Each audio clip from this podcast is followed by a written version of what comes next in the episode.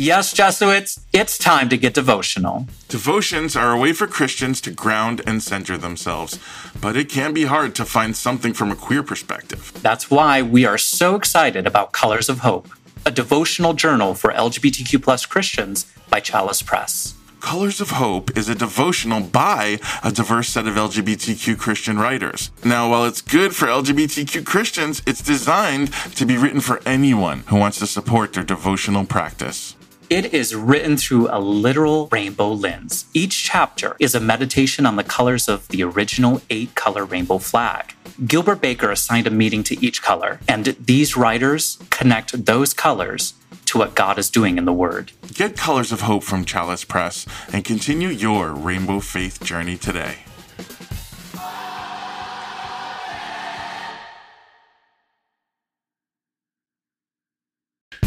Hello, kings and queens and in-between sinners, saints, and I don't know if I is or I ain't.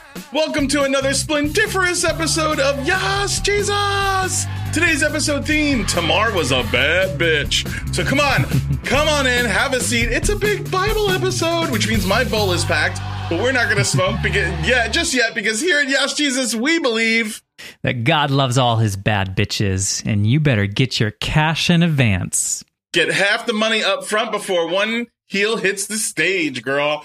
That's right. So my bowl is packed. This is a big Bible episode, but we're going to get, before we light up, we're going to get to Dear Christianese. Okay, this one comes to us from The Advocate. The Tower Theater is an elegant but empty theater that sits in the queer-friendly district of Fresno, California. Also the art district. No shocker there. Also no shocker empty theater in California. While it was still open, it used to host the LGBT Film Festival. And then someone, we don't know who exactly, put up a loving tribute to a recent deceased homophobe, Rush Limbaugh, on the theater marquee. The marquee read as follows. Thank you, Rush, for teaching us. You will be missed very much, but never forgotten. R.I.P. Oh, gosh, gross. No, you will be forgotten. You will be forgotten because he was, as Hillary Clinton calls, deplorable. And I stand by that. He had a segment on his show where he would praise the death of men dying, gay men dying with AIDS. He was a true deplorable in every sense of the word. And you will be forgotten, honey. Gross. No, take that sign down. Well, we really don't know who put up the sign, but the theater has been the site of quite the controversy since a local church has been trying to buy the building. People are worried that the church might be an anti-LGBTQ presence in the very queer part of town. So, needless to say, tensions are heightened. Mm-hmm. Yeah, it's in the raisin capital, in Fresno, the raisin capital of the world, someone's raising a lot of hell. We'll see who it is. Time will tell. Well, also, we're out of the time of our show. Here we are at the praise report and the prayer request. This is where, if you have something to be grateful for and you want to share it with us, then we will help praise God for that. And if you have something that you'd like to ask God for, we will add it to our prayer. For our prayer request, I want to pray for Geo Reindahl. Geo was a nursing teacher at the Seattle Pacific University. He claims that he was denied a job because he was gay. He applied for a full-time position. And when he applied, they were so excited that he applied, but later they told him that he didn't qualify. Why? Do we also mention that Seattle Pacific University is a private Christian school and our boy Geo is gay? Now, this is still alleged, but viewers, listeners, what do you think? The good news is that the students, including LGBTQ students, are rallying around him. They held a protest and they talked to the news. So listen to this quote from one of the students, Leah Duff. She says, God is not homophobic. God loves everyone, loves all, loves me, loves you. God loves everybody. Yay, Leah. We totally agree here at Yash Jesus. Oof, that was a prayer request turning into a praise report. That's right. Leah's like, no. We're going to correct the record here. I love Leah. We need some more of her. All right. Our praise report this week, we're going to give it up for Mayor Pete Buttigieg. We're a little bit late on this one, but he has been dubbed and knighted and become the Secretary of Transportation. He became the first openly gay cabinet member to win Senate confirmation and the youngest person to lead the department at a spry 39 years old. As you know, Mayor Pete, he will always be Mayor Pete to me. He is very open about being gay and very open about being Christian. So praise to a gay Christian leading our Department of Transportation. That's pretty cool. That's pretty dope. I think so too. And I think Pete Buttigieg really is leading like this movement that we're seeing of gay Christians. I know that when he was questioned about what Mike Pence would think about his sexuality, he said, well, if he wants to know something about my sexuality, he should take it up with my creator. And using that buzzword of creator, you knew he's a true believer. And I think that resonated with a lot of people. I know that my mom brought it up to me. Well, here we are. We're going to take a little break, and we're going to be right back with the scripture of the day.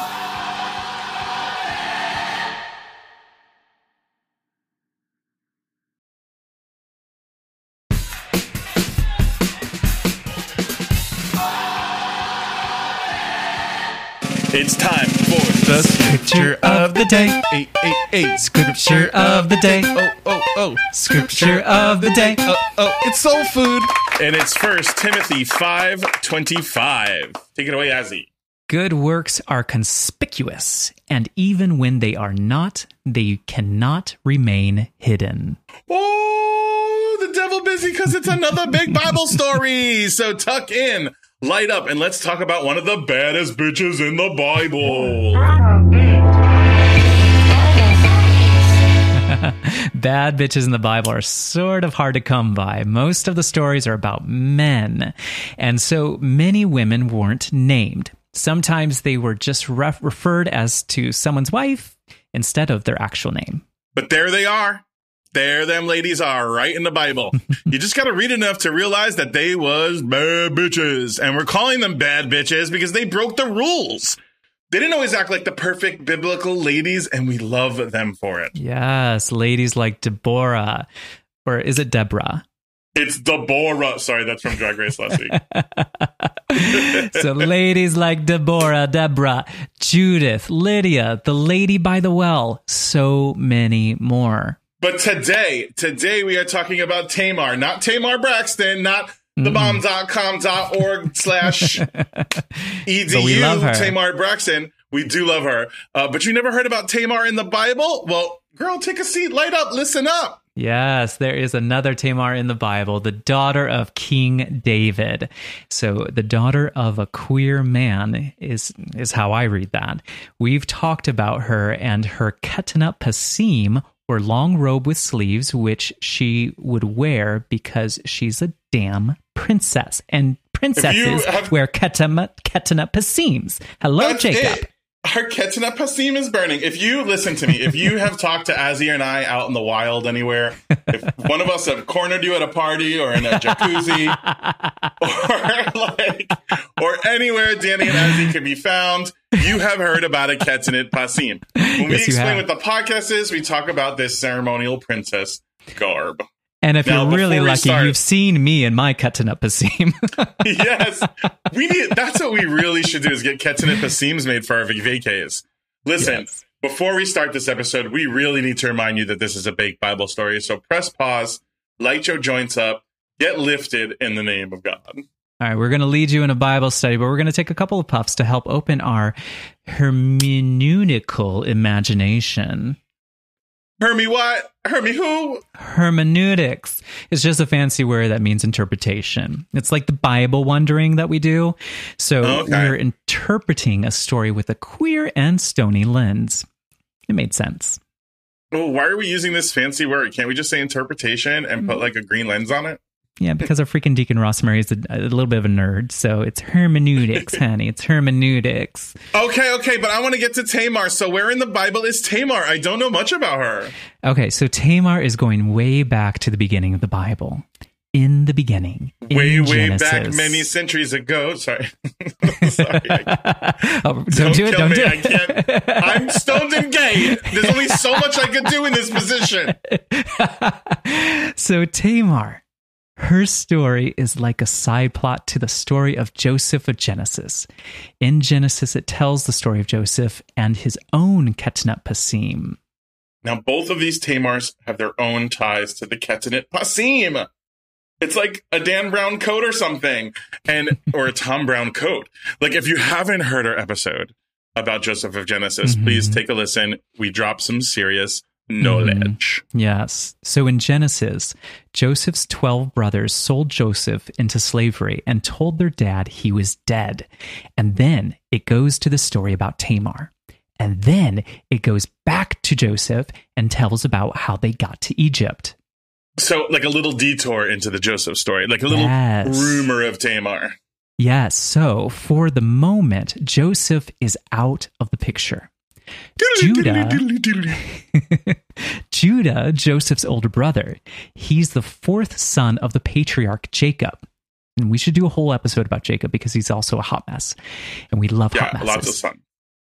In Genesis chapter 38 talks about Judah finding himself a wife named Hira. Oh, honey. Oh, I'm feeling a little Hira right now. I'm channeling Hira. So Judah finds himself a wife named Hira, and bearing children. Here she is. The way the Bible, smoking blunts and getting pregnant, the way the Bible puts it over and over again is he went into her and she conceived and bore him a son. That is crass. Like, that is pretty crass for the Bible. We're always taught that growing up, the Bible was classy. Yeah, well, this story is going to show you how very unclassy the Bible can be. So anyway, Judah's wife has three sons, Onan, and Shelah. Honey, they had to be stoned with those names. They had to be stoned with those names. Yeah. So Judah helped find a wife, and her name was Tamar. Oh, that's sweet. That's love. Yeah, but here's where Genesis 38:7, it said, but Judah's firstborn, was wicked in the sight of the Lord, and the Lord put him to death. Oh, what did he do that was so wicked? Was it because his name was The Bible doesn't say. The Bible doesn't say. Did he eat shellfish with his elbows on the table? Right, he wear mixed fabrics. I don't know. Did he get to the top of the escalator and just stop, making those behind him all have to scramble not to hit him? It doesn't say, Danny. Did he only post selfies on his Instagram with the caption that says #blessed? Okay, that is a reason to be put down by the Lord. No, I don't know, but he wasn't. I don't. You know, bothers me is those people who do the quarantine ones where it's like, I was in the news 3 years ago. They're trying to put like old news out because they're in their living room. That is a reason. That's it. So. Was he #blessed? He was not #blessed, especially with the name So right, after died, Judah ordered his son Onan to pick up where left off and perform husbandly duties with Tamar. That was very, okay, but what is that? Traditional what does Jewish that mean? Customs. What does that mean, husbandly duties? Because I need to change my Tinder. Yeah, he was supposed to take her as his wife and give her a child. So he needed to do the horizontal tango with her. He needed to bump uglies. You know, he needed to spooge her up with baby juices. Ah, this is so crass. You know, I saw like a baby announcement where it was like the mom was like a chef making cake in the kitchen, and it said 3 pumps of daddy. I was like, oh God. Straight people have to be stopped. See, this is why they can no longer translate our Bible. Look, they come up with this stuff. Let's look at how the Bible says it. Okay, here. Genesis 38:8. Then Judah says to Onan, and I quote, "Go into your brother's wife and perform the duty of a brother-in-law to her. Raise up offspring for your brother." That is also cross. That go into command, like go into your brother's wife, like you. Yeah, this was the custom at the time. That's pretty you. Yeah, that's pretty you. Do they have a cousin named Andai Oop? I feel like this is a who's on first over here. But this was the custom at the time, Danny. So if the marriage didn't produce offspring when the husband died, then the next in line is supposed to step up to take her as his wife. And this was to protect the women in a culture that didn't value women very much. Okay, I see that, but it's still problematic. Yeah, of course it is. Of course it is. What does the woman want? What does she want? What did Tamar want? But Onan knew that too. So he went into Tamar, as the Bible puts it, like he was supposed to. But here's what Genesis 38:9 says. But since Onan knew that the offspring would not be his, he spilled his semen on the ground whenever he went into his brother's wife, so that he would not give offspring to his brother. So Onan was a pullout type. Oh, the pullout method. So I always thought that Onan masturbated, but he just pulled out. So he won't finish the deed. He doesn't want to be Tamar's brother-in-law and her babydaddy.com. Right, exactly. But this is bad. This is really bad according to Jewish custom, because Genesis 38:10 says, what he did was displeasing in the sight of the Lord, and he put him to death also. Oh, ouch. Okay, so the first son is killed because he was wicked for a reason we still have to figure out. I have a few theories, a few queries. And the second one is killed because he won't spooge in his sister-in-law. There is more to the story, though, and we need to pause here, because this story right here, the part about Onan and Tamar and Onan spilling his seed on the ground, this is what people claim is the scriptural reason against masturbation or contraception. Basically, any ejaculation that doesn't produce a fetus. Right. That's the story that forbids us from masturbating. Like, there is a play by Christopher Durang that I did in high school about like a crazy nun, and it's called Sister Mary Ignatius Explains It All For You. And, oh, that's good. Yeah, it's good. It's really good. It's really good. But she says to the gay student, she goes, why don't you have children? You're not spilling your seed like Onan, are you? You know, and so that was always a reference there, like, that I thought about that with. You know, and I this is why historical context is so important when you choose to read scripture and choose to try to interpret it, because this does not condemn masturbation. What is really happening here is an accost to Jewish custom at the time. It's just so weird, because this is supposed to be the story that forbids us from masturbating, but so far it's just telling us that we need to impregnate our dead brother's widow. Yeah, right. How come exactly. That part didn't like make it through centuries? Exactly. Like some translator had like an unattractive like sister-in-law and was like, baby. Yeah, it's messed up. But there you go. He spilled his seed on the ground, and it's why people don't think that we should be able to choke the chicken, prime the pump, or flog the log. Or tickle the pickle. My mind is blown. Much like Onan after the Lord smote him. Okay, but now we're going to get to the good part.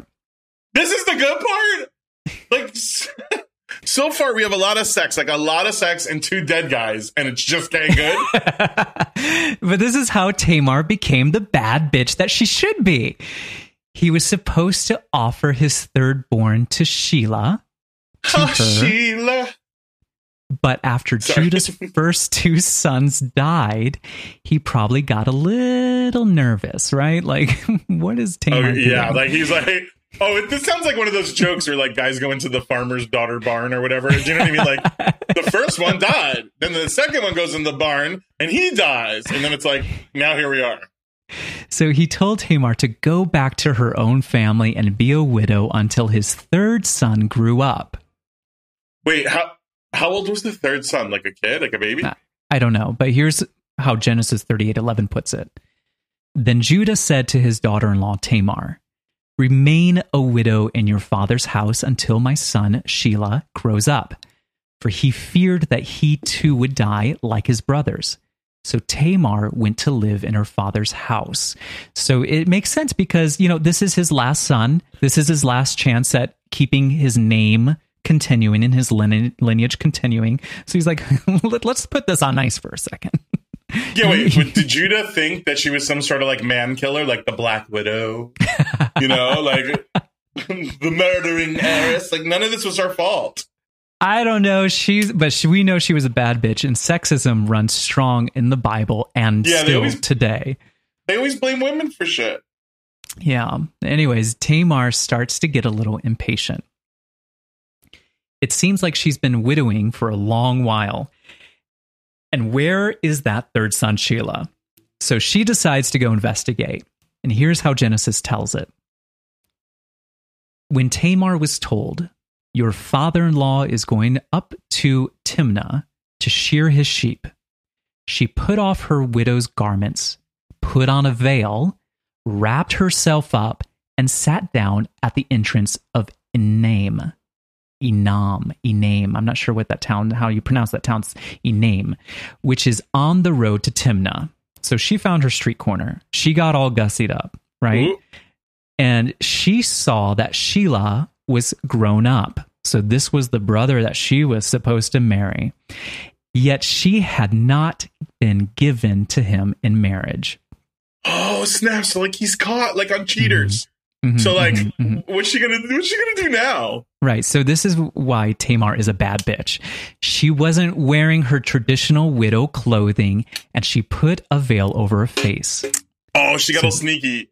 Mm-hmm. So Judah saw her. And I'm just going to read from Genesis. So this is straight up from the Bible. Okay. Why don't we hear these stories? I love this. When Judah saw her, he thought her to be a prostitute, for she had covered her face. He went over to her at the roadside, to her little street corner, and said, come, let me come into you. Oh. For he did not know that she was his daughter-in-law. So, you know what? What did all these men do that were not recorded? This speaks more to Judah than it does to Tamar. Judah sees a lady sitting by the road. Wait, mm-hmm. He just sees a lady with a veil over her face. Yeah, sitting like, by honey, the road. What, you got plans tonight? He just assumes she's a prostitute. Why? Because she's not with a man. Mm-hmm. And he just she's not in widow clothing. He comes up to her, and he's like, "Come, let me come into you." Like, he's just like propositioning his own daughter-in-law. Mm-hmm. Yeah, but Tamar is so smart. That's right. She's a bad bitch. Yeah, she's a bad bitch. She realizes this is her moment for leverage. So listen to what she does. Okay, give it to me, Tamar. Okay, so Tamar said, what will you give me that you may come into me? He answered, I will send you a kid from the flock. And she said, only if you give me a pledge, until you send it. He said, what pledge shall I give you? She replied, your signet and your cord, and the staff that is in your hand. So he gave them to her, and went into her, and she conceived by him.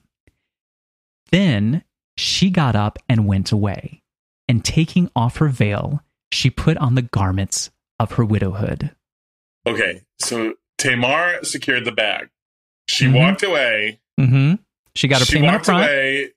She walked away with Judah's signet ring, pretty much, which is like if I'm correct, like it's something you press on things, and it's like how you it's like your ID almost. It's one of your IDs. Yeah, kings so she takes would, like stamp their letters, wax with it. Seals and things, right? It was or ink or whatever, like whatever they did, even in dirt, like So she's got his signet, cord, staff, and his unborn baby.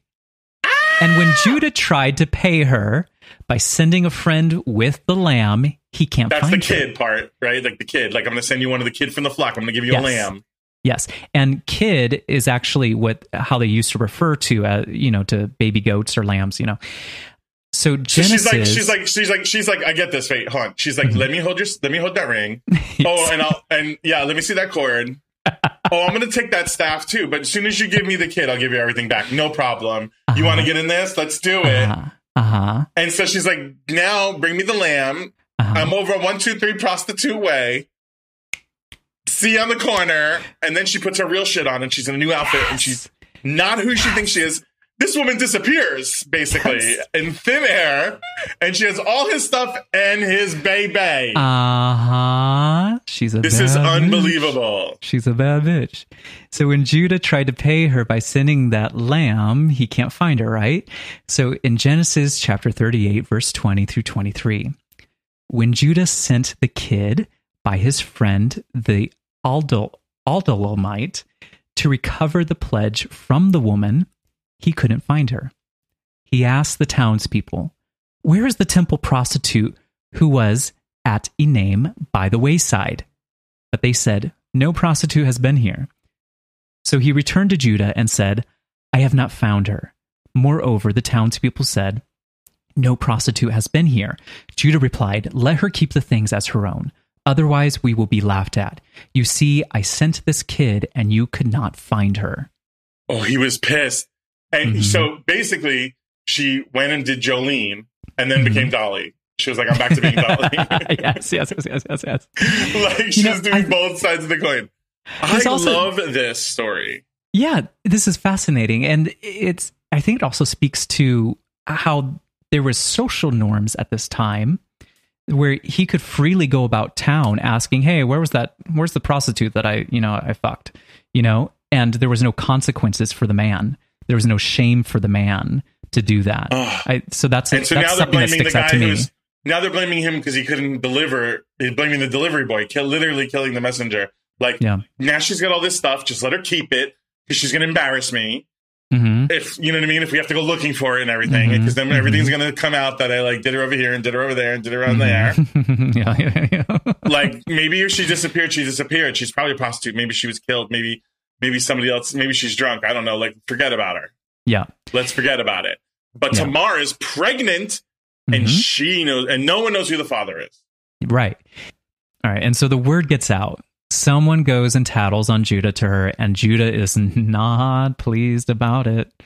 So in Genesis 38, verse 24, about 3 months later, Judah was told, your daughter-in-law Tamar has played the whore. Moreover, she is pregnant as a result of whoredom. And Judah said, bring her out and let her be burned. Burned? That's his solution? He already lost two sons, and his answer is just to burn her. Yeah, this is how women are treated in the Bible. It's gross and barbaric, but it's true. They were property. Disgusting. Yeah. So for Tamar, though, she has some evidence up her sleeve because she's like, bitch. Remember the signet, the cord, and the staff? Yes. As she is being brought to the burn pile or stake or something that you burn people on, she sends a message to Judah, her father-in-law, or her baby daddy. Genesis 38, 25 through 26. As she was being brought out, she was sent word to her father-in-law. It was the owner of these who made me pregnant. And she said, take note, please, whose these are, the signet and the cord and the staff. I'm screaming right now. This is I have to go back and do it. I don't care. This is Joan Crawford moment. She's just tell us, Danny. Tell us. She's just it was the owner of these who made me pregnant. Take note, please, whose these are, the signet and the cord and the staff. Then Judah acknowledged them and said, she is more in the right than I, since I did not give her to my son Shelah, and he did not lie with her again. That's right, Judah. Take responsibility for your actions. You can't just impregnate ladies and then burn them. That's right. Tamar could have been labeled the whore, but you know who was really the whore in this story? Judah. And his sons don't seem to be very good people either. And who comes out looking like a hero? Like a bad bitch? Mm-hmm. Tamar. That's right. Why? Because she got her money up front. She got her payment up front. No, I really do love it. I think she really took care of herself. She looked out. That's right. She was smart enough. She knew that she was in a place that did not value women's opinion, and she had to have something that was concrete because they weren't going to take her word. That's right. They didn't even take Mary's word when she saw Jesus descend. That's right.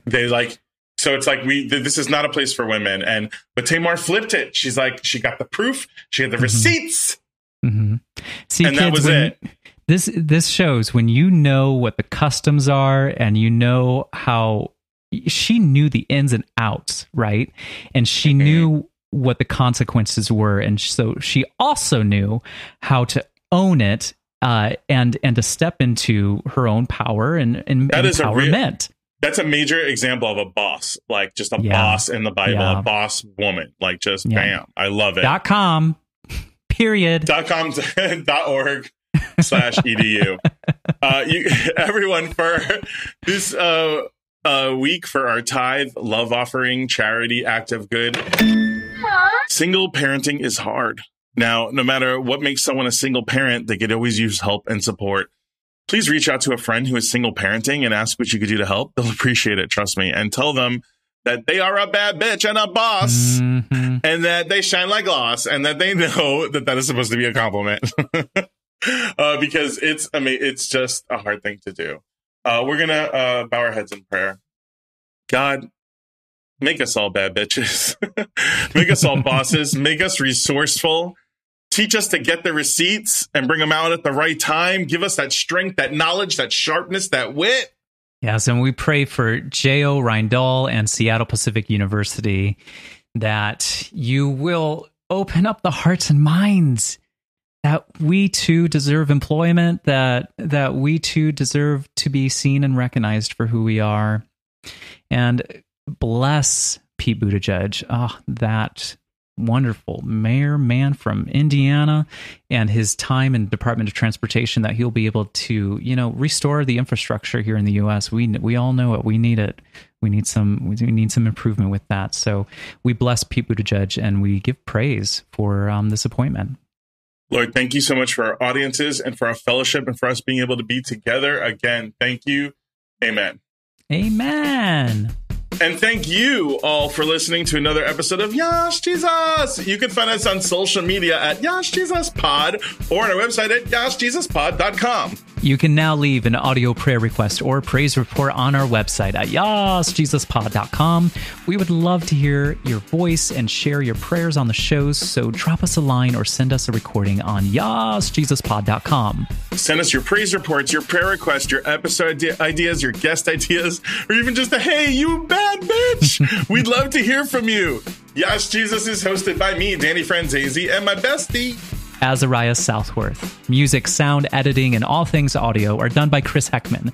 Our show is produced by the freaking Deacon Ross Murray, bringing you to the word of the Lord every week. And special thanks to Sophie Serrano and Meredith Pauly. Yash Jesus is brought to you by Oddity. Oddity execs are Ryan Lochner, Jessica Bastillos, and Steve Michaels. Keep praising the Lord, y'all. Praise the Lord every day. Praise the Lord with one mighty voice.